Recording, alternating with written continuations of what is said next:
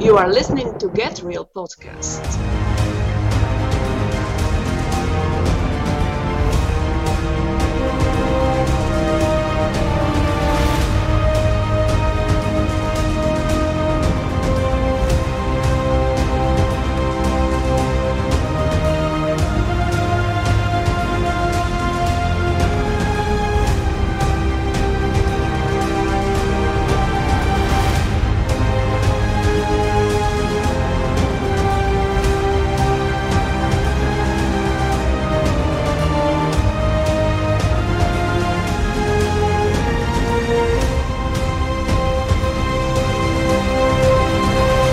Twenty twenty vision is a term used to express normal visual acuity, the clarity or sharpness of vision measured at a distance of 20 feet.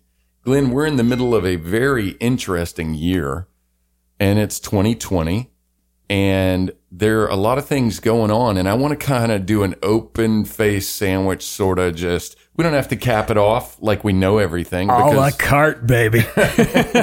you know what I'm saying? Yeah, no. Sometimes there's like people have an expectation, especially in ministry, and the fact that we're not pastors and we're just guys here in front of microphones. Um, it we we can do kind of open face. We can riff, right? Yeah, let's and do it. today I really wanted to riff about some observations that I'm having. And in 2020, we're in the year of 2020. There is a lot of rumblings in the um, what do you call it? Um, cultic, esoteric, um, astrological.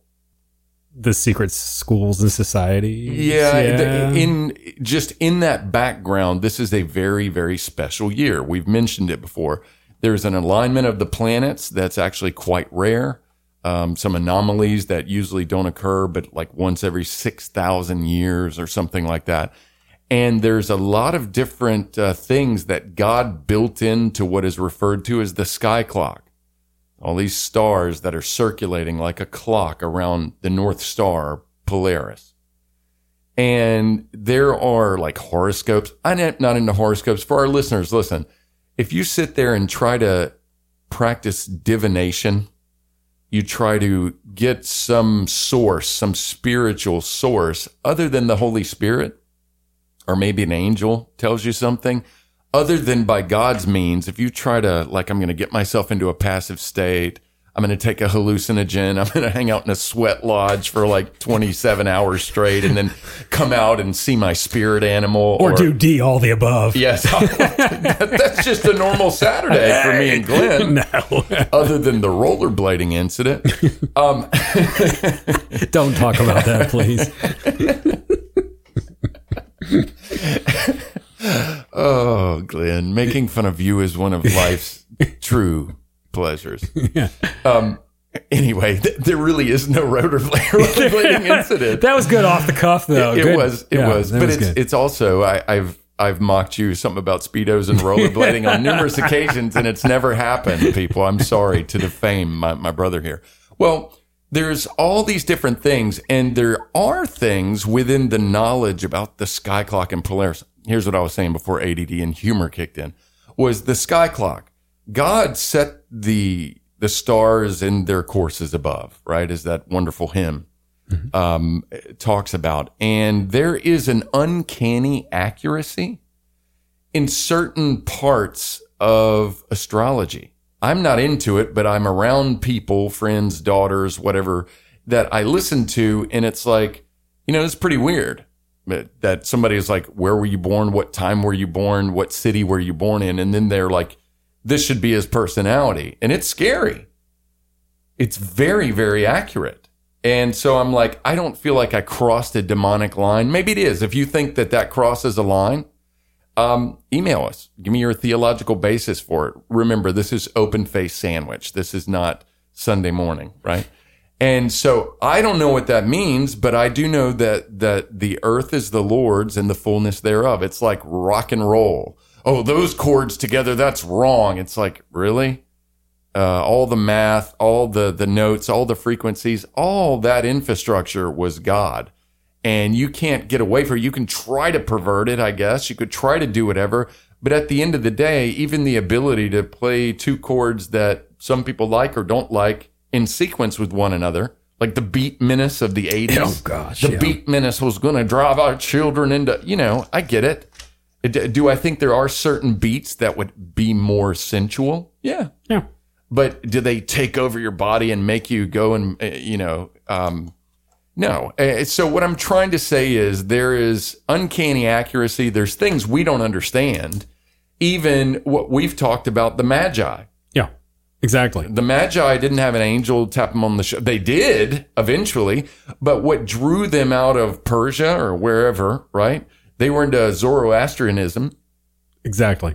and they were fascinated by trying to read what God had said in the courses of the heavens. So if you think about it, there were ancients, the people that built the hinges, Stonehenge, and not only that, the secret society people that even organized. And I'm not. I brought my tinfoil. I see it right there on the Equalizer, Do I have to put it on? Okay, I'll put it on. um, the, the reason I brought that with me is almost anytime you go there, I'm like, look, people, if you look at an American dollar bill and you don't see the esoteric uh, background of everything that's on there, look at a map of the layout of Washington, D.C. Look at the 550 inches tall of the, the, um, uh, what is it, the Washington Monument and 55.5 width. That's all 666, all of it. So there, there was information, even the, the, the Capitol building and the solstices and the rising and the setting of suns. It's all laid out by like that. So you can, um, you can have from modern day people that are into these things to the magi and days of old with, with the birthing of the Lord to uh, red haired giants 12,000 years ago building structures and mounds that pointed out things in the heavens.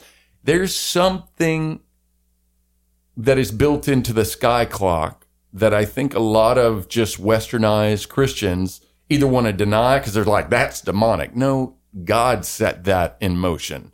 You know, you're itching. It's what you do with it. It's, okay, It- there we go. the perspective of it. All that stuff is real. But if you look toward your horoscope as your guide, you're looking towards something else other than God. yeah, you're opening up. You're opening up. If you're looking to the stars as your guide, you're opening up. Now, if you're looking at the stars as God's creation story and the story of redemption and for what God is going to do, Times and seasons. times and seasons, that's all. Yeah, what is that song? Turn, turn, turn. turn, turn, Okay. turn. Yeah. Uh, There is a season. season turn, Yeah, okay, there turn. Yeah, there we go. I'm a little rusty today. Um, it's all there. And then you were mentioning about the dollar bill. Take a look at the dollar bill. It's like, oh, that's the all seeing eye of God. No, not the God, not Yahweh, Jehovah, the Bible that's on the back of the dollar bill. Yeah. That is another God. Well, I wanted to make that preface because listen, I enjoy putting on the tinfoil hat. I question narratives, everything. I'm a jaded Gen Xer. I get it. Most of what preachers, doctors, lab coats, scientists, politicians, m- our whole life, you know, back when we were kids, they talked about global cooling. Uh, the sky's falling. Now they talk about global warming. They told us that eggs were going to kill you and salt was going to kill me. And the, the food pyramid was put out by the agricultural, you know, Society. yeah, whatever. And it's like got nothing to do with real logos about the human body, epigenetics, health, wellness. So almost everything has been such a load of bullcrap. I'm sorry. I look at stuff and then I'm like, do I think there's a weird esoteric cult that runs the banking and runs the world? Yeah, I do. Do I think that if you look at NASA and look at when they do missions and it's based off astrology, numerology, and all these cultic beliefs? So the year 2020, whether you believe that everything that we've just talked about, that there is or isn't an uncanny accuracy having something to do with astrological positioning, okay, and how things unfold in the sovereignty of God, I believe that there is. But like I say, this is an open face sandwich. We're not trying to cap it off to tell you what you should believe, but I'm not. There's a difference. You sit down, bunch of kids are like, let's divine the future using a Ouija board. Let's commune with something from the other side that can give us information or enlightenment. That's dangerous. That's divination. That is demonic. That is the equivalent of having, you know, if you have a daughter, well, you want your daughter to be protected and, and, and cared for. You would not say, Hey, put on some scantily clad something and go um, go online and be vulnerable to like pedophiles and weirdos, right? When you go and do something like that, you go and just get deep into horoscopes or you get deep into messing with a Ouija board. You go sit down with Madame Cleo, right? Psychic Friends Network. Even that, maybe nothing happens. Maybe you don't get taken over by a demon. But let me tell you, you just made yourself very attractive for exploitation. Yeah. And, and we've talked about that before.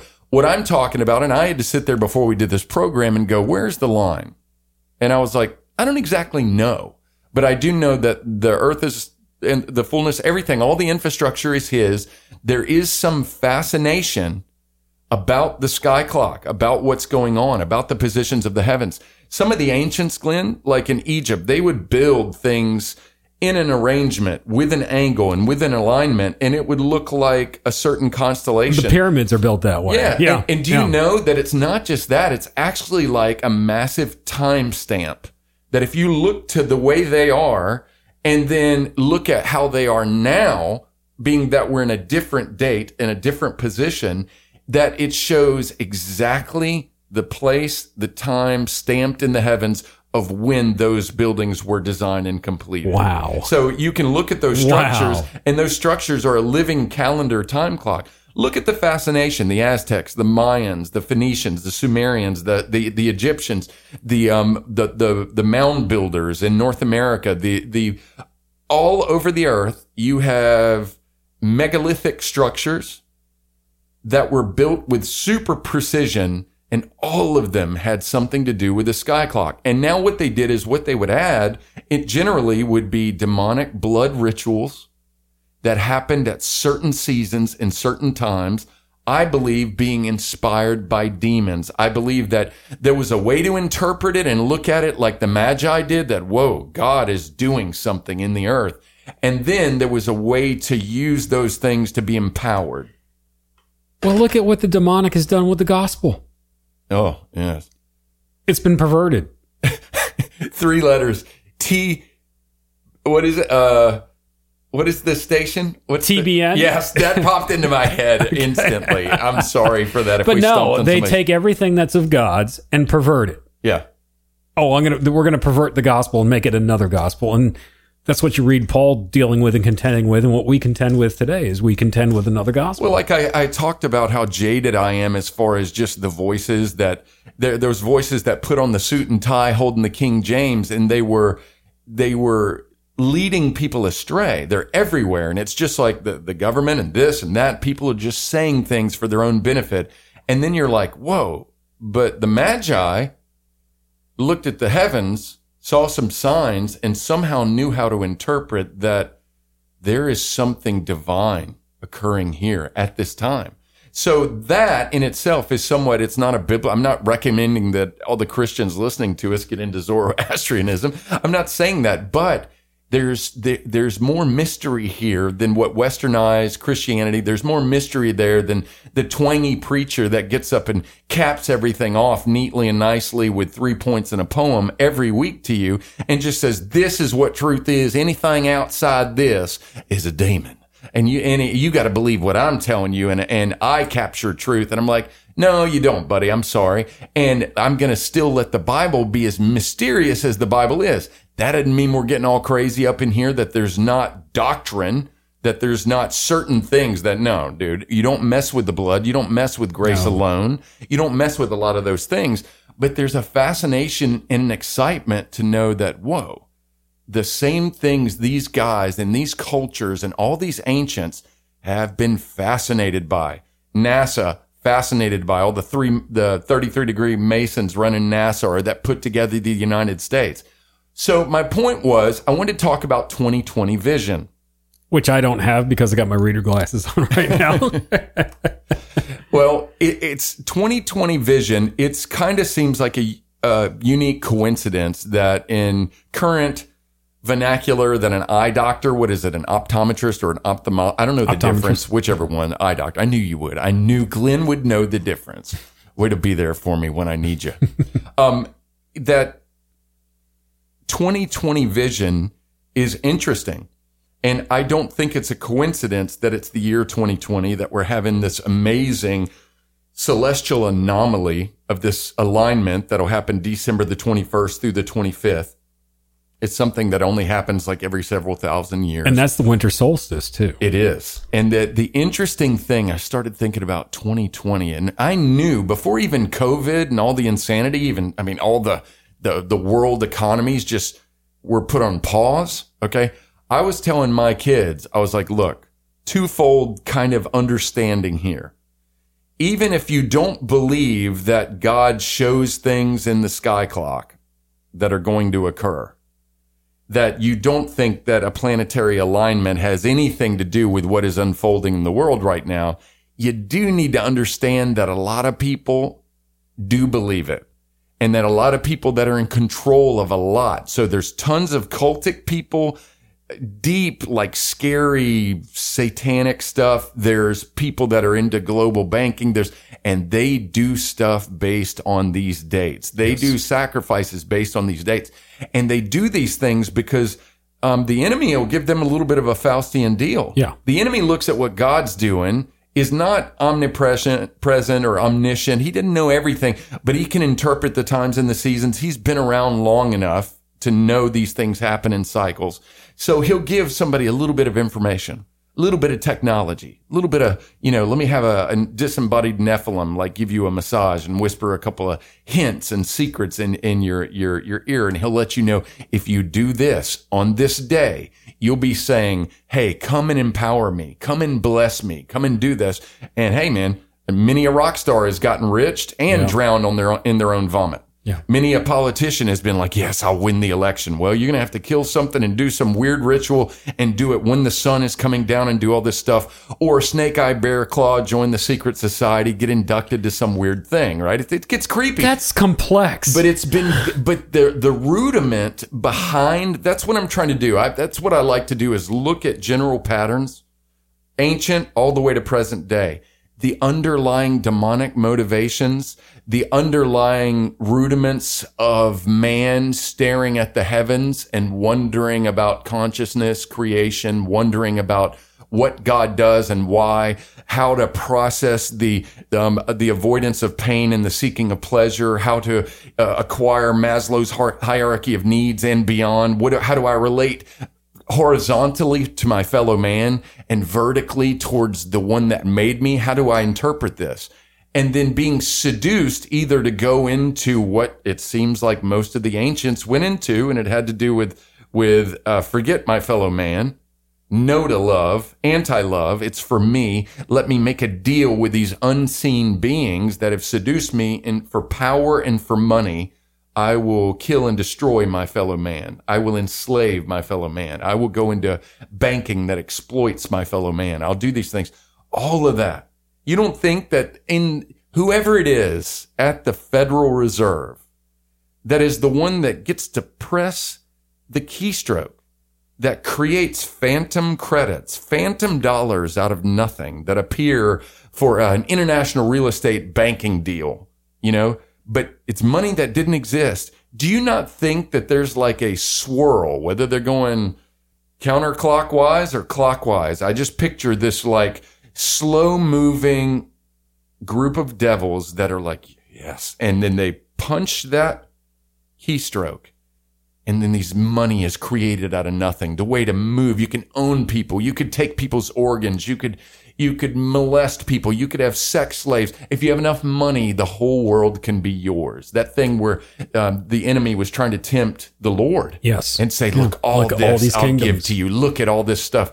And there's a swirl. Central banking, and I believe the, the people in control of that around the world are typically enslaved by this, this sort of esoteric cultism that pervertedly and demonically uses the sky clock as their god. So 2020 is a year when the sky clock does some very unique things. So even if you don't believe in any of that and you think that's all voodoo, right? You're like, just nonsense. That's nonsense. You better believe that the people running stuff, the people running the currency you're probably spending, they do believe it. And they do things with numbers, dates, sacrifices, signs in the heavens they don't do anything without encoding it into those things. So my point was what is happening with the sky clock and what is God showing?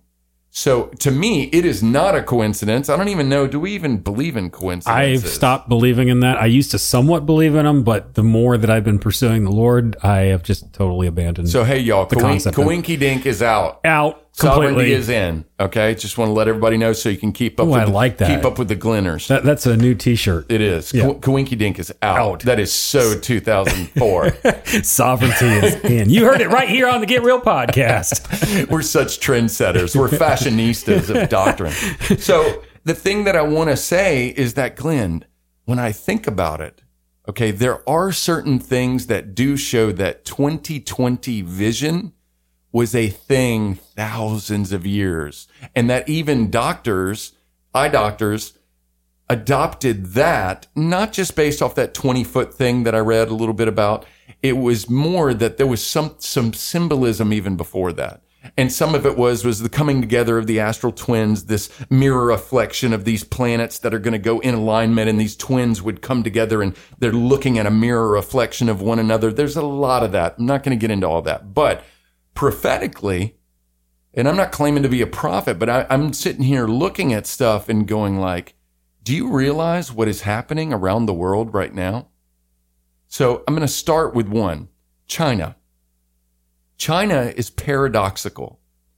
China has a government that to me, and from what I've heard, and I know inside sources that live there and I've spoken to them, China's government is evil and they have done a lot of horrible things.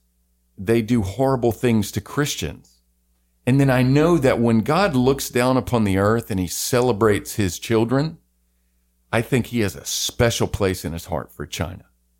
And there are probably more beautiful, faithful, holy, sweet, just there's there's romance unto Jesus coming from the nation of China.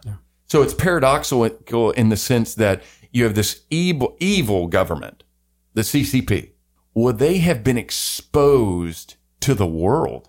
They, they own propaganda. They were moving into Hollywood. They bought half of our politicians, lock, stock, and barrel. The reason they have boomed for all these years has been essentially we sold ourselves out. We sold ourselves out because they bought our politicians. Well, China's being shown for now the whole world begins to see what they are. I'm like, whoa, that's interesting. And then individuals, all of a sudden, people around the world, when is the economy globally ever somebody hit the pause button? So you have all these men and women and people driving around. They're addicted like crackheads to global central banking. The prosperity in a lot of parts of the world and especially in the United States, it's like, yeah, there is no, there is no season. It's just winning. It's a perpetual bull market. Yeah. The market just needs to go up and up and up. And we don't have any tolerance for reality anymore. If a politician is giving a speech to us, he better be saying, Hey, baby, it's, it's all let the good times roll. Summer will never end. Right? Right. I'm, you're going to be a snowbird. A snowbird, if you're not from the United States, there's people that are wealthy enough to have a house in Florida, but they live like, let's say up in Connecticut or New York and they don't want to deal with the winter. They're tired of, tired of snuffling show, but they Shoveling snow. snuffling, shoveling shows. That's what I'm doing right now. I'm shoveling a show. Um, but, but they, they can afford both. So you know what they do? They have perpetual summer. So that's what that Anne Murray song is about. I don't know that Snowbird. Oh, I should. Okay. Yeah. So snowbirds. So we have all become kind of snowbirds. So I thought about where are things being exposed? And I want to totally open this up because I've been hogging the mic. I want to open it up to you and let's analyze um, people that are driving around fancy sports cars. Suddenly they were like, I'm the man. They wake up in the morning, they get a cup of Joe, they high five the the the motivational eagle poster on their way out to just crush it, man, in business. And then all of a sudden they get the sobriety of everything stopped. You you don't understand. You're you are now seeing that you were living in a bubble that abuse of central banking has created and you just think, "Man, I'm crushing it in real estate." No, you're living in an artificial world that's being propped up by quantitative insanity. Insanity, the pr- printing, and they're not even printing it. Phantom credits, a cyclone It's of devils, digits on a computer. digits on a computer. Somebody with a devil, or or at least the people with the devils say print it, and they hit that thing, and it goes. With the world banking system is an illusion, and it used to be, hey, used to be you would barter, right? Hey, you give me those potatoes, I will give you blade, right? Right, right. Very you give simple. me arrowhead. It was real, tangible substance of value. Yeah. Yeah. I'll, I'll give you three uh, arrowheads if you'll give me that bison liver, right? Right. Before it rots. And then we, we make trade. Then it came into about of going like, well, precious metals are biblical and people would be gold and silver. But that got a little scary and it's too easy to steal. So then you had notes that were backed up, fiat currency that is at least backed up by the, the king's treasure, treasury. And we used to have gold in Fort Knox, right? And we had Yep. something with that. And then they said, yeah, we can't really hang with the other nations. We can't fight global wars. What if we came up with something almost like a psychologically based currency? So then it went to fiat currency that was backed on nothing. It's backed on nothing but, hey, maybe we have a big military. So people psychologically go, oh, that may be worth something. That, that, that Benjamin, that, that, that dollar, that greenback is worth something because they have a lot of guns. I, I don't know. And now we are at the insanity of what I call phantom credits. So things are being printed that really don't exist at all. Not even in a fiat sense, Glenn. We're living a lie. We're living a lie. So now think about the guy in his Porsche thinking he's all of that in a bag of chips. And now all of a sudden, God allows 2020 vision with a shaking and everything gets paused. And that guy sees that, whoa, what's going to happen with real estate? I might phone stop ringing. The, the, and then there's all of a sudden a divorcing between the ego Yeah. and the outcome. Yeah. And that guy thinks, no, it's because I'm the man. And now suddenly it's like, whoa. So there's an exposure. It's a dual exposure. Go ahead. You're itching. I know some of our listeners with this current event of COVID going on, the world economy stopping and everything just basically shutting down. There's a lot of question of who done it, who's behind it, who's behind all of this, and really, that's not the major concern. That should not be the the what you're concerned about. You should not get angry about this because when you started talking about the numerology and everything like that, I started to do some diving into God's numerology from scripture. Mm-hmm. And when you take the two digits, one and nine, which make COVID 19, it makes the number 10. The number 10, according to Hebrew tradition and Hebrew gematria, is the hand of God. Wow. So you're looking at the hand of God So that's the who. that is the who is behind this. God has this sovereignty's in, man. Okay. Yeah. Sovereignty is in. It's God's hand behind this because he wants to show us reality, divorcing the ego. Exactly. Well, think about think about the duality of the exposure. That guy in his sports car all of a sudden begins to see personally that I am a guy in a very pleasurable bubble. And it's not me by magic. It's not all of my corporate skills, my ability, my sales ability. If, if, if all of a sudden the bubble pops, none of that exists. That divorcement between the ego and what is actually real. And God gives that person lovingly, pauses the world. Get this. And it's almost like God saying to the whole world, be still and know that I am God. His hand. Think about it. Yeah. Number 10. Yep. So God's hand, he pauses the world, and all of a sudden, people in that pause, they're restless. So a lot of times people are either in the tyranny, the urgent, they're so busy, they're so, so winning. I mean, every day I got another deal. I'm going, I'm moving, I'm calling. And then when that all gets stopped, you have to deal with yourself. You have to deal with your spouse. You have to deal with the, the echo in your own conscience. You have to deal with your own emptiness. You have to maybe pause and look at your reflection and, and be, be sobered by the, the amount of new wrinkles or whatever. You see the grim reaper in the rear view. You have to deal with questions of God. And so God is exposing that man, his ego, but also in general, the whole entire world the different countries of the world. Glenn, I was like, everything I looked at, I was like, whoa, this is all so much more clear that from China, looking like what is China really like? With the World Health Organization embarrassing themselves with lying and telling people that masks don't work just so that they won't run out of masks. Or just everybody saying this stuff. And it's like, have you noticed that it's almost like feels like it's impossible to get truth? Yes. God stops and pauses the churches. Yes. All these churches and a lot of them are preaching nonsense. They're preaching something that was just just demonic even. They're preaching what politicians are saying. Yes. Everything's good. Everything's happy. Life, go be victorious. It's great. Go slap that eagle poster on the way out. It's all good, bro. Would the would the the congregations would they tolerate anything less? They want Right, that. yes. They got They're the itching addicted to it. ears. We got an itching ear. ears. So Glenn, think about it. Just different things. So world governments, systems of governments, individual people with whether it's greed or immorality or or families have had to come and deal and sort with problems. They've had to come in close proximity. Um, things that have been like in denial, almost anything that's being like covered up is being exposed. I see it in my own life. I see it in my marriage. I see it in business.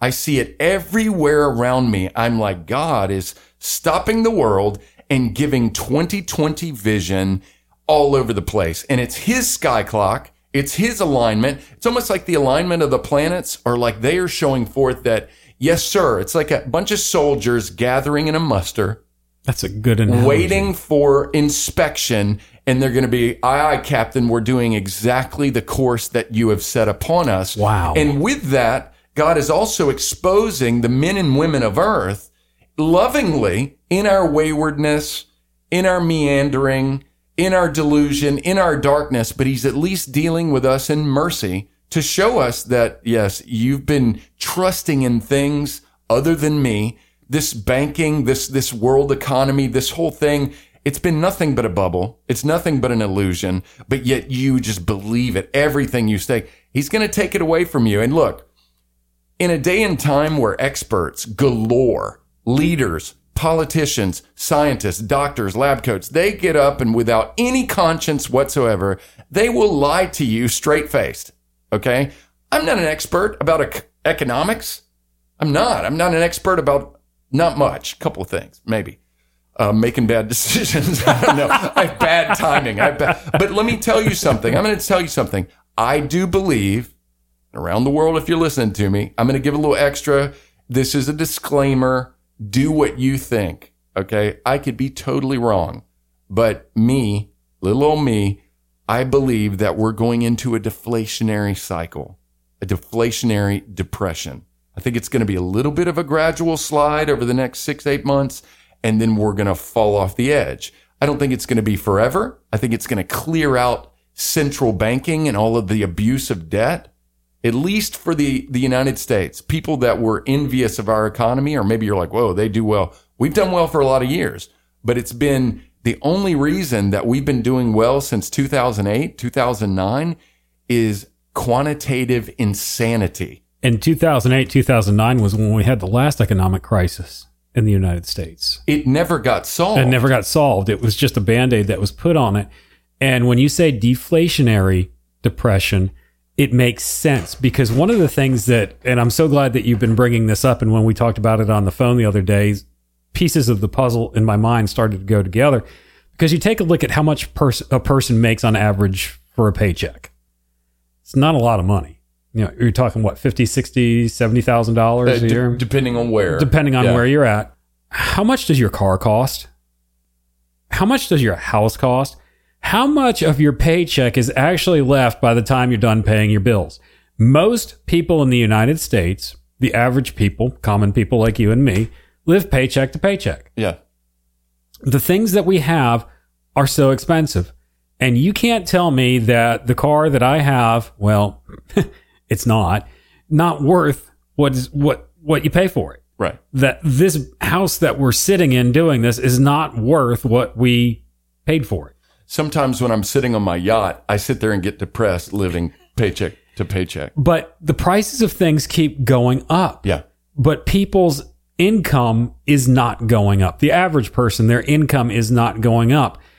And I've always wondered how much higher is it going to go before it just deflates and explodes? Well, uh, to me, and this is why I'm being bold enough to actually say it this way, is that for 11 years, in the background, there's like a humming noise, and it's a money machine, and it's printing. Okay, run it faster, run it. Fa- if they even paused it briefly, the stock market would have crashed anytime. They ask anybody that's in the market heavy, what if the Fed stopped printing the phantom credits for one month?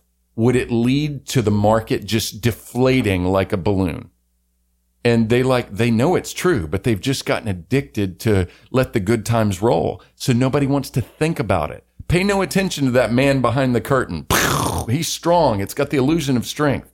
Here's the thing. When you print money and you create an artificial inflation so that the market, real estate, the stock market, they just keep going up and up and up. Well, those debts and that money will never be paid back.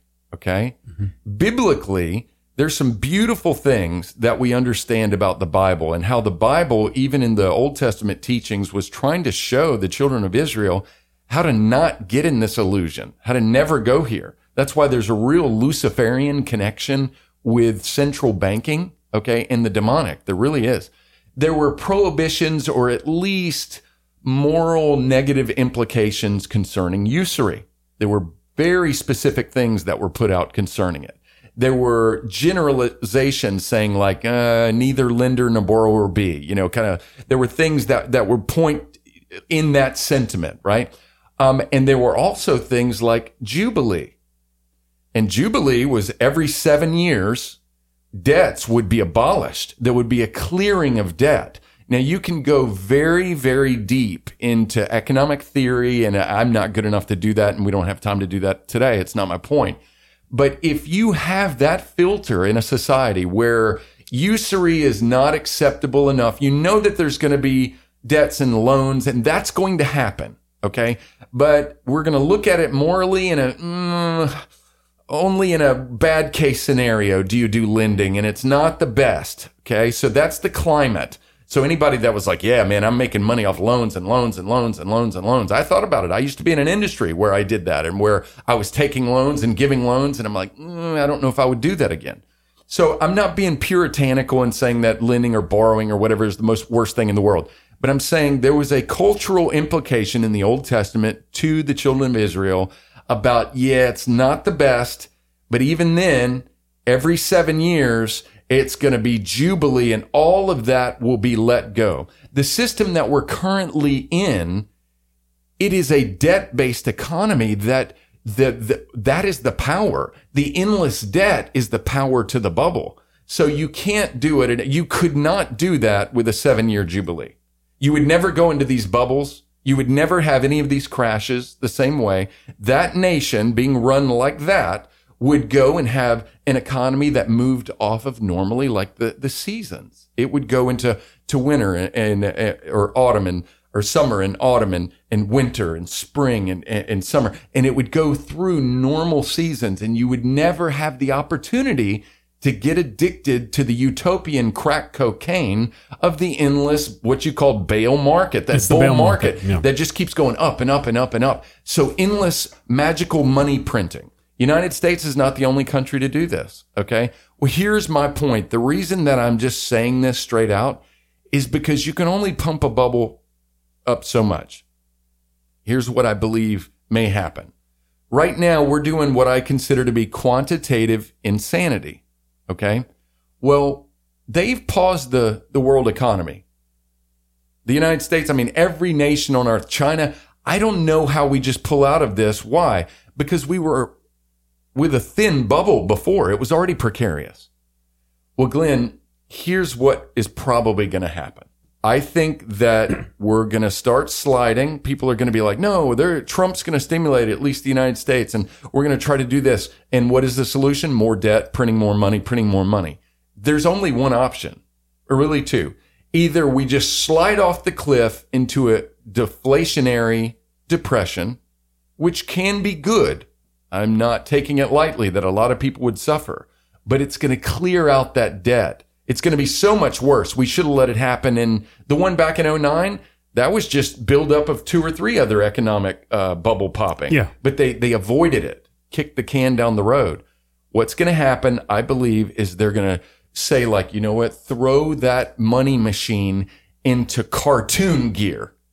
Okay. So it's going to get, you know how the coyote and the roadrunner kind of, their world is a little bit different than our world. Like, A little. yeah, you don't normally get clobbered by a boulder, but then have the luxury of walking away like an accordion, but Right. you survive the event, or you, you're not going to bounce, you know, off the floor of the canyon, or you know what I'm saying? They break the rules of physics. Our only option, at least the central bank of the United States, the Federal Reserve, is they've got to go into the boing, you know, world. So if it wasn't bad enough already, and I've heard estimates, the level, it will be geometric, the levels of money they will have to create out of thin air to try to make this one not slide into a depression. It's going to be a cartoon, Glenn. I don't think, because at the end of the day, remember, it's psychological. That's true. That's Twen- very true. 2020 vision. Everything we true. see, all these big powers and battleships and the Wall Street and Manhattan and all this power. At the end of the day, guess what it was? Smoke and mirrors. In faith. It was just psychological. It's you either believe this is going to happen or you're not going to believe it. Well, a deflationary cycle is toxic to lending. Here's kind of what happens. People aren't, we're not wired to understand deflation because most of our lifetimes have been during inflation, a little bit of inflation, you know, and it goes up, it goes up. When you go backwards, that means let's say you pay $1,000 a month for a monthly payment for a house, right? And some of you in other countries, that may be an obscene amount of money translated into your currency. Here, in that's not too much money. Okay. Um, what may happen is now imagine that out of nowhere, that thousand dollars a month is more like five thousand dollars a month. The buying power of that to have to earn that amount of money. It means that like when our parents were young, they were like, Oh yeah, you could go and buy a, for a quarter, you could get a cheeseburger, a Coke and a ticket to the movies. And we're like, Hey, when I was a kid, gas, when I was in high school, gas was 79 cents a gallon Yeah. and now it's gradually, you know, it, it, it moves up. Prices move like that. Now imagine that you were sliding back to 1910. Imagine a, a quarter being a dollar. Okay. And it's like right now, it's like if you look on the floor of the bathroom and see a shiny quarter, you probably, Yeah, you, whatever. yeah, you're just like, give me that thing. You know? but it's like, you know, imagine a day when people would be reaching and grabbing a, a, a quarter on the restroom floor because it's now five bucks. And so it's, it's a different deal. So what do you do about it? Hey, God's going to have, have mercy upon his people. He gives us early warning. The things that I've heard from people that went to Harvard Business School and stuff like that, they've said if you have non strategic real estate, meaning if you own a home, you own a building, you own a business, it might be a good time to sell it and rent. Meaning that if it's an extra house or if you have really good equity in it, now if it's paid for, there's a security in that. But what the opportunity cost of that is you're probably going to have to think about this fact. It will never, ever in your lifetime most likely be worth what it is right now, especially in the United States. It'll never be, your house is worth $300,000, it will probably be worth 120 two years from now. I, that's where I'm, that's what I believe. That could all be wrong. I'm not somebody that I don't want to invest your money. I don't want to give you advice on that. But as far as me, it's as simple as what, what goes up must come down. It has to. That's just the law of physics. And what is the opposite of, of inflation? It's only one direction. It is deflation. The other day, Elon Musk. Elon Musk has a very interesting relationship with what I would consider to be the beast, the, Yes. the cult that runs the world. And hey, I told you about the tinfoil hat. Okay, you, you can just enjoy this for entertainment. But the other day, you know what he said? What's that? He said, and because there, there's an expression of being too on the nose. His persona, his brand, his character is too on the nose. It's too storybook. There, there's a narrative behind that guy. Okay. I feel the same way about Mark Zuckerberg. Oh, Facebook. I don't think Absolutely. he's organic. I No. think he was a project. I think he was put there, you know, whatever. Elon Musk, I think, is a little more of a free agent, but I think he's not, oh, I'm the whiz kid that can bore tunnels with high tech. I can make solar panels that'll blow your mind. I make cars that do zero to 60 in 2.9. And, you know, I mean, he's like this whiz kid. I think that's an image. I think he's a smart guy. But the other day he said, you know what? Tesla's stock is inflated and I think I'm going to sell everything that I own. I think that's a little, I think that's a little, uh, signal, little whistle. I, w- I would say so. yeah. Okay. And I saw that and I was already thinking about all these things. And I'm like, yeah. So here's the deal. What I'm doing is I'm looking through at everything that I have audiophile speakers, too many guitars, whatever I got going on, um, stuff that I don't need, stuff I don't use. I look at my house, I have a little bit of equity, and I'm like, yes, I'm going to sell everything that I don't use. Thinking that if I sell this for 20 bucks on eBay, in my mind, what if that 20 bucks was actually 100 bucks for the future? And strangely, we've talked about the dollar. I know we've gone a lot of places with this, and hopefully I'm not too far in the weeds. But dollars, this is weird. Okay. What is going to happen? If you might want to think about selling assets, selling things, and holding cash. And what I mean by holding is maybe in like a brokerage account that the bank does not by law, they can't lend on it because the bank doesn't have all your money. You know that, right? Everybody knows that. Well, certain accounts, they have to keep that money.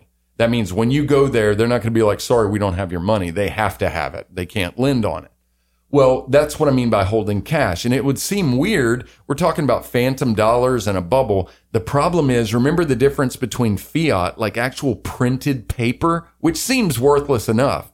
When this stuff starts sliding down, that actually becomes very, very, very, very valuable. Okay. Because when all this worldwide dollar banking with dollars that don't exist evaporate into default, those were dollars that were never even printed. They no longer exist. So guess what becomes scarce? Actual cash. It's weird. You don't think that cash would be a good place to be. Cash will be a good Because we've to be. been conditioned to use the plastic debit card and just look at the numbers in the bank account. Very few people handle actual cash anymore. And the inflation was being propped up by all those fake dollars that just evaporated into thin air. So now if you had a $100,000 in a brokerage account, you actually really have something and the value and deflation of those dollars begins to go up while, while stocks and real estate properties just slide into maybe, I would think, look at the world with 50% goggles. Some place it's going to be better than that. Other place it's going to be worse than that. Like if you're in the, some, uh, in Beverly Hills, it's going to be worse than that. You might want to put on 80% goggles and drive around.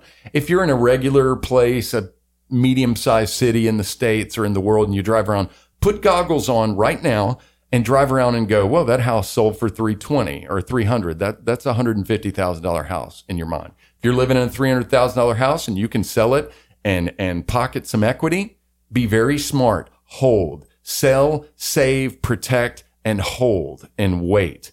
And, and that's kind of what I'm doing. That's what I believe. Um, some of you, maybe you're not going to be able to hold on to it. It would be a good time to rent. Um, it won't be the end of the world. If they do let it slide off a cliff, it's going to be super painful, but it will bounce back within a couple of years. It's not, oh, the apocalyptic end of the world. Will we see good times like we do now? Like, oh yeah, the cocaine, you know, crack bubble that we live in now? No, it won't be that exaggerated, but a real economy will come out of it and there will be new prosperity. But when you're sitting there and if you have 100K in a brokerage account, the slide happens, you're renting and you're holding, or you get out of your stock portfolio, or you just want to be in a strong cash position. When the bottom hits, then you, if you want to reinvest in Apple or Amazon or because everybody's going to slide, they're going to be deflated. But now that 80,000, that 50,000, that 5,000, whatever you've got may be a multiple of five to 10 times what it currently is in value.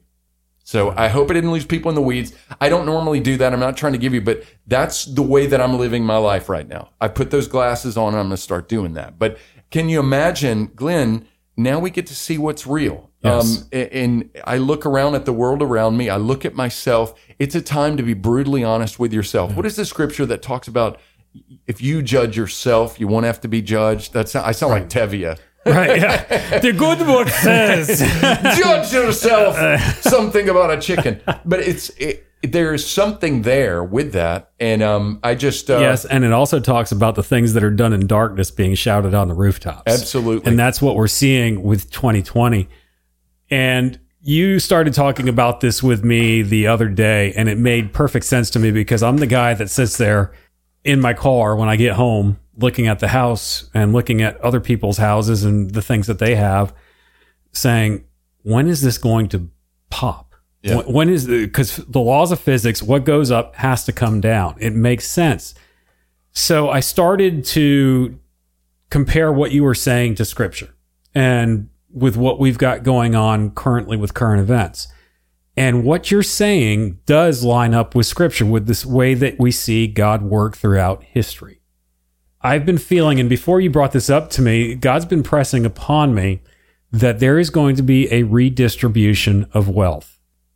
Not so that you and I can finally get the Get Real G6 that we've been had on the wish list for so long, but so that his church and his people can do the work that he's called them to do. Because you've talked about it, we've got so many churches out there with so much money and they're just up there saying silly things. A stitch in time saves nine, and people are throwing money at that. They like what they hear. Their itching ears are they're being entertained. Basically, it's an entertainment industry. Mm-hmm. And with the churches being shut down right now, and we've said this on this podcast, there are going to be some churches that do not reopen. And I do not lament the churches that are not going to reopen. I do not lament the businesses that are not going to reopen. Now, there are people that are going to be affected by that. God is going to take care of them. The ones that were not involved in perpetrating the wickedness and the illusion of prosperity. Prosperity is an illusion in, in most instances. But there's going to be, uh, I really believe that there's going to be a redistribution of wealth. And I went through scripture to take a look and I went through history a little bit to see where has this happened? Is there a biblical precedent for this? And yes, there are several biblical precedents for a redistribution of wealth where those who were high and living high on the hog, where their money and their economy was totally shaken, and it was redistributed to those who have a heart towards the Lord. wow.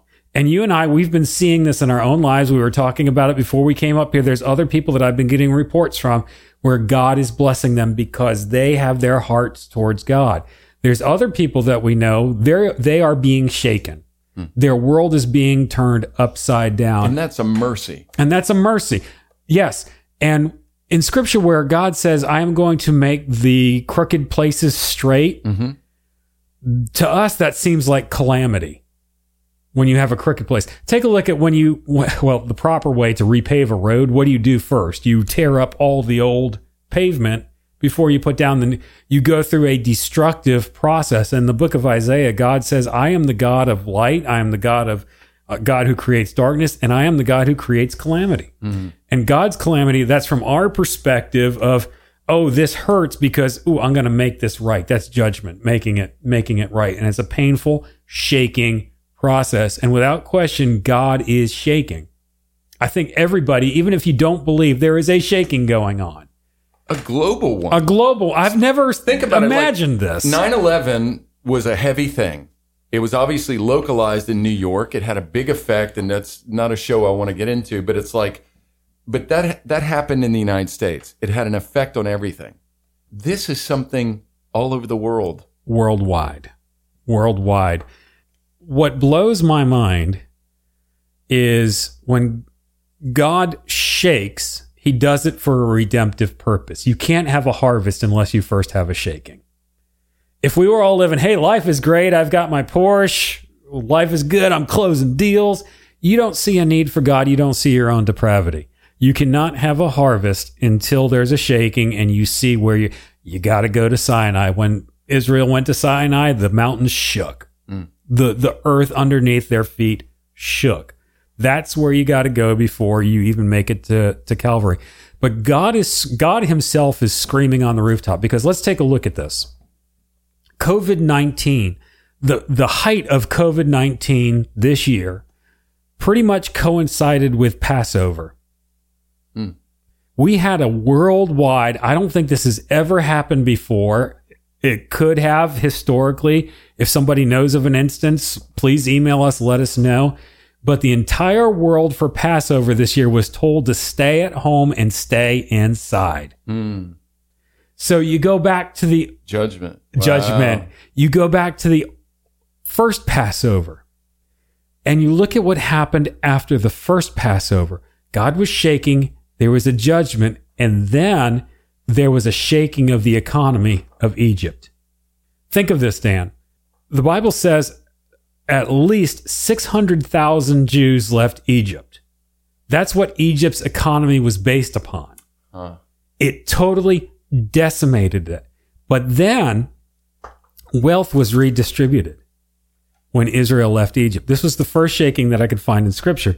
Uh, in Exodus 12, 35 through 36, it says, And the children of Israel did according to the word of Moses, and they borrowed of the Egyptians jewels and silver. I want to go back to that in a minute. And jewels of gold and raiment. Then at verse 36 it said, And the Lord gave the people favor in the sight of the Egyptians, so that they lent unto them such things as they required, and they spoiled the Egyptians. So that was sticky finger borrowing, or how was that? okay. They requested. Of, okay. The Hebrew word for lend and borrow in this situation is both sha'al, and it means both to lend and to borrow, but it means to request and then to give. This was, get this, Dan, this was a no interest forgivable loan. Does that sound familiar? yeah. Does that sound familiar? Okay. And, but Israel had to request this of the Egyptians. Huh. They just, it just didn't fall out of the sky to them. They had to put in an application, if you will. And I think I'm talking to some people right now. All right. Uh, to get this, Uh, they, they never got this back. Uh, it never, it never went back to, it never went back to Egypt. So another redistribution of wealth in scripture. There's three of them that I want to talk about. Then I want to talk about two historically, and we're going somewhere with this. All right. Because everything you've said just resounds in me. And when you were talking, brother, I mean, it is so good to see you back in the saddle again from our talk radio days. Oh, yeah. I mean, it's, I'm just like, tell me more. just, just tell me more. So then the Babylonian captivity there was a redistribution of wealth. Isaiah prophesied that in Isaiah chapter 45, verses 1 through 3. He wrote, Thus saith the Lord to his anointed, to Cyrus, whose right hand I have holden, to subdue nations before him, and I will loose the loins of kings to open before him the two leaved gates, and the gates shall not be shut. I will go before thee and make the crooked places straight. I am going to shake. I am going to shake. I will break in pieces the gates of brass and cut asunder the bars of iron. Some stuff is going to get messed up. And some people, there's some freedom that comes out of this. And then, this is good stuff. Verse 3 And I will give thee the treasures of darkness and hidden riches of secret places, that thou mayest know that I, the Lord, which call thee by name, am the God of Israel. So, the treasures of darkness.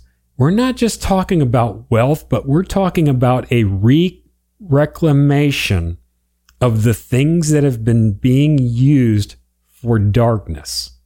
The simplest example I can give is my best friend, the raven who's been stolen by the occult as an occultic bird. That is God's bird. It is the it is the bird of the prophets. It's the first bird that left the ark before the dove. You're talking about the sky clock and the perversion of the use of the sky clock. That is all coming back to the church. We are going to be moving into a greater revelation of God through these things that have been stolen by the occult, but put in the proper context of scripture. If you cannot base it off of scripture and find it in scripture, it's been perverted Yeah. find go search scripture what does it say in scripture about these things because god talks about these things and the other thing and this is how this whole crazy podcast started is the reclamation of the arts that have been perverted for darkness. Oh, heavy metals of the devil. No, that's God's music. He's bringing it back. And that's why when we hear so often, and even, even not just metal, but when we hear in music, things of the Lord in there, mm-hmm. it's that bubbling and that percolation of all to come out of the Babylonian captivity back to God. Yeah. No, that's powerful. There's more. And this is where it gets exciting. Do you realize, quick note, um, some of the videos of The Economist and the different people that I've listened to, they were using some of the exact same words. Like, this is going to be the biggest transfer of wealth in the history Yes. of the world that we know of. And we, we're starting to see that with our friends and in our lives. This has been for me, and I'm not saying I don't deserve it. I am not worthy of it. But God has put me in a very different position financially after years, ever since I graduated from college, of swimming in very cold, shallow water, wondering where the next paycheck's going to come from. yeah. So then when Cyrus releases Israel to go back and to build the temple, Are we preaching prosperity? we are. it's all a perversion, Dan, Yeah. of God's true prosperity. God's the one. I can't demand of God, God, you know, I'm going to command you to give me a million dollars. I'll uh, peanut butter jelly sandwiches and it happens. it don't work that way. God shakes. It's hard. Yeah. All right. So when you look in the book of Ezra, Cyrus's decree, verse 2, Ezra chapter 1. Thus saith Cyrus, king of Persia, the Lord of heaven hath given me all the kingdoms of the earth. And remember, Cyrus was not even a Jew, he was not an Israelite. God hath given me all the kingdoms of the earth, and he hath charged me to build him a house at Jerusalem, which is in Judah. We are going to see Brother David Wilkerson prophesied this, what, in the 1980s? Yeah. a third great awakening. I think we are on the verge of that. Who is the, and this is what Cyrus said, who is there among you, all of his people? His God be with him, and let him go up to Jerusalem, which is in Judah, and build the house of the Lord of God of Israel. He is the God which is in Jerusalem. And whosoever remaineth in any place where he sojourneth, let the men of his place help him with silver and with gold and with goods and with beasts beside the fruit free will offering for the house of God that is in Jerusalem. It gets better. Then rose up the chief of the fathers of Judah and Benjamin and the priests and the Levites with all them whose spirit God had raised. Everybody, God's going to raise up helpers from very unusual places, raised to go to build the house of the Lord which is in Jerusalem. And they were about them, strengthened their hands with vessels of silver, with gold, with goods, and with beasts, and with precious things beside all that was willingly offered. Then you go to verse 7, and this is where it's cool, even cooler. Also, Cyrus the king brought forth vessels of the house of the Lord, which Nebuchadnezzar had brought forth out of Jerusalem and put them in the house of his gods. The art that was in paganism was returned to the house of the Lord. Interesting. So that's Old Testament. Let's go to the New Testament, the book of Acts, Acts chapter 2. You and I, we, we had experience with charismania and the charismatic movement, and we kind of want to throw the baby out with the bathwash Sometimes. sometimes. Um, there is, I, be- I believe in the gifts of the Holy Ghost. I believe that there's going to be another outpouring of the Holy Spirit. I've had individuals share with me some visions that they've had of rain and outpourings of rain do represent outpourings. It's referred to in the scripture as the, the latter rain. You have the former rain and the latter rain, and that's the first outpouring of the Holy Spirit, which is the day of Pentecost. And the second one is, is yet to come. So, but in Acts chapter 2, it says this verses 41 through 45, we see a redistribution of wealth again and a shaking. And they that gladly received his word were baptized. And the same day there were added unto them about 3,000 souls. That's what this is all about. It's about people being saved. Because that's what's real. That's the That's core, real. That is the core. In the economy of God, that is real estate. That is the real thing. That is it. And they continued steadfastly in the apostles' doctrine and fellowship, and, and in breaking of bread and in prayers. Shaking is spoken of next. And fear came upon every soul, not just those that believed, but upon every soul that was in Jerusalem. on the day of Pentecost. Hmm.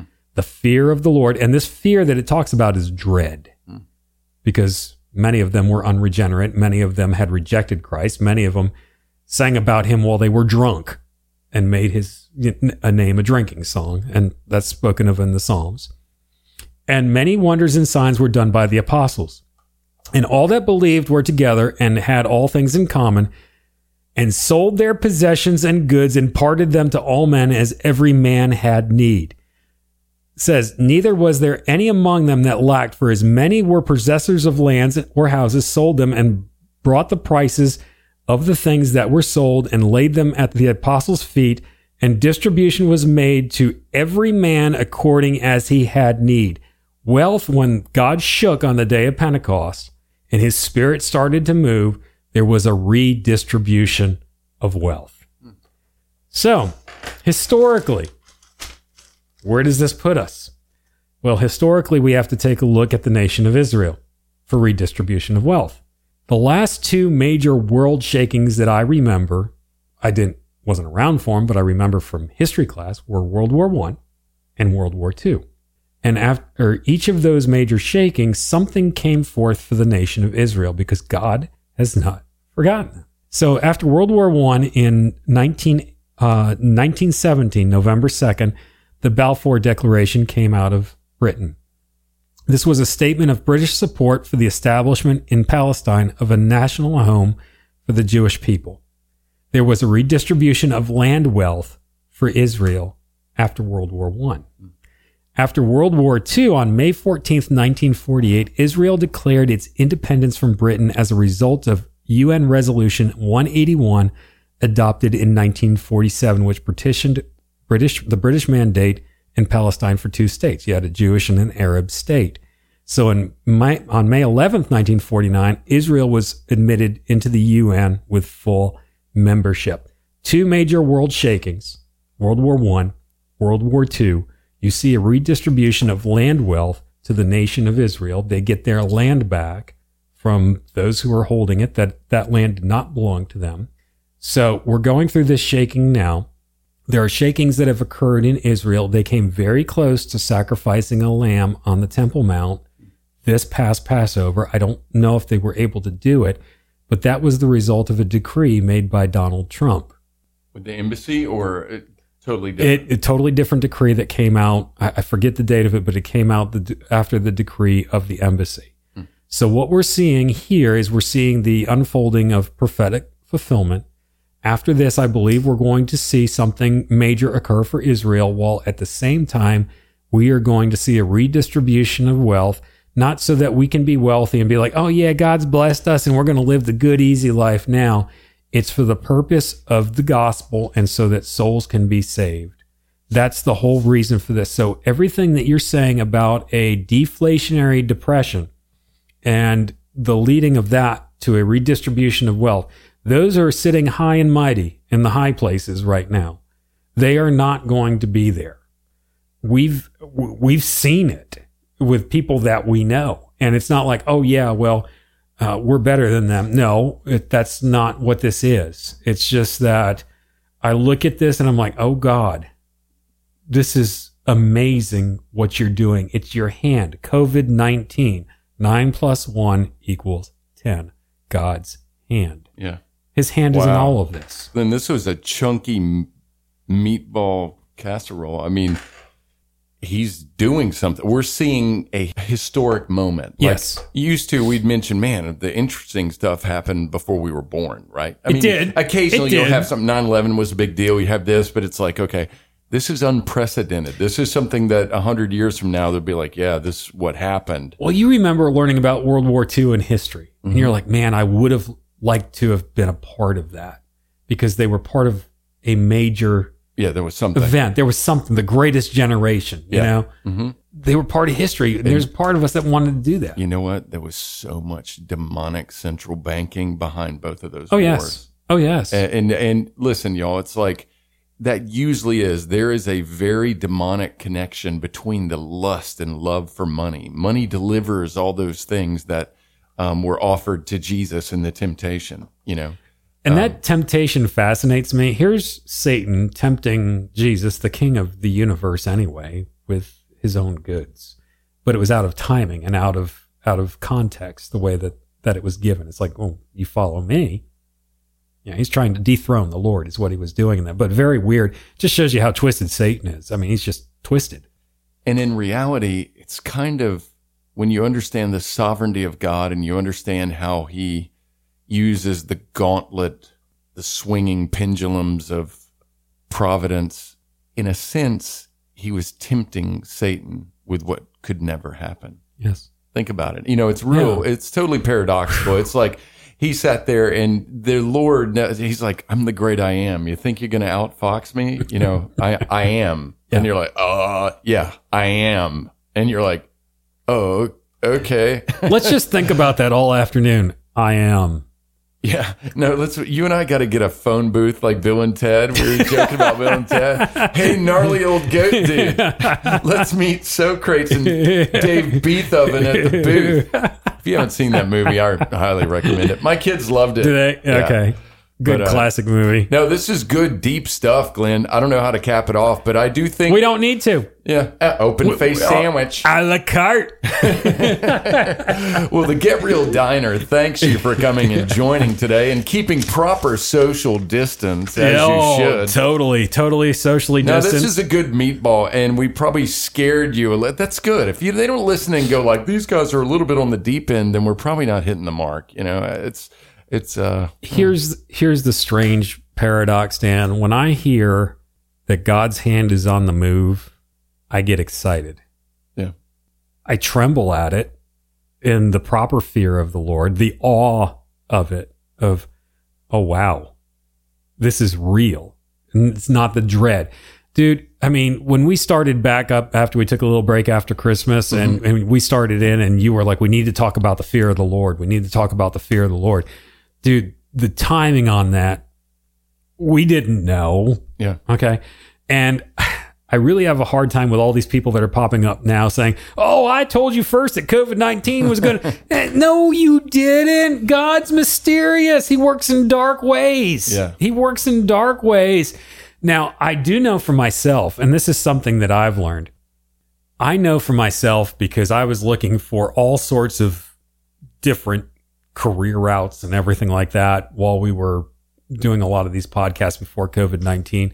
I was like, something's got to give. I, this gerbils wheel is just, it's killing me.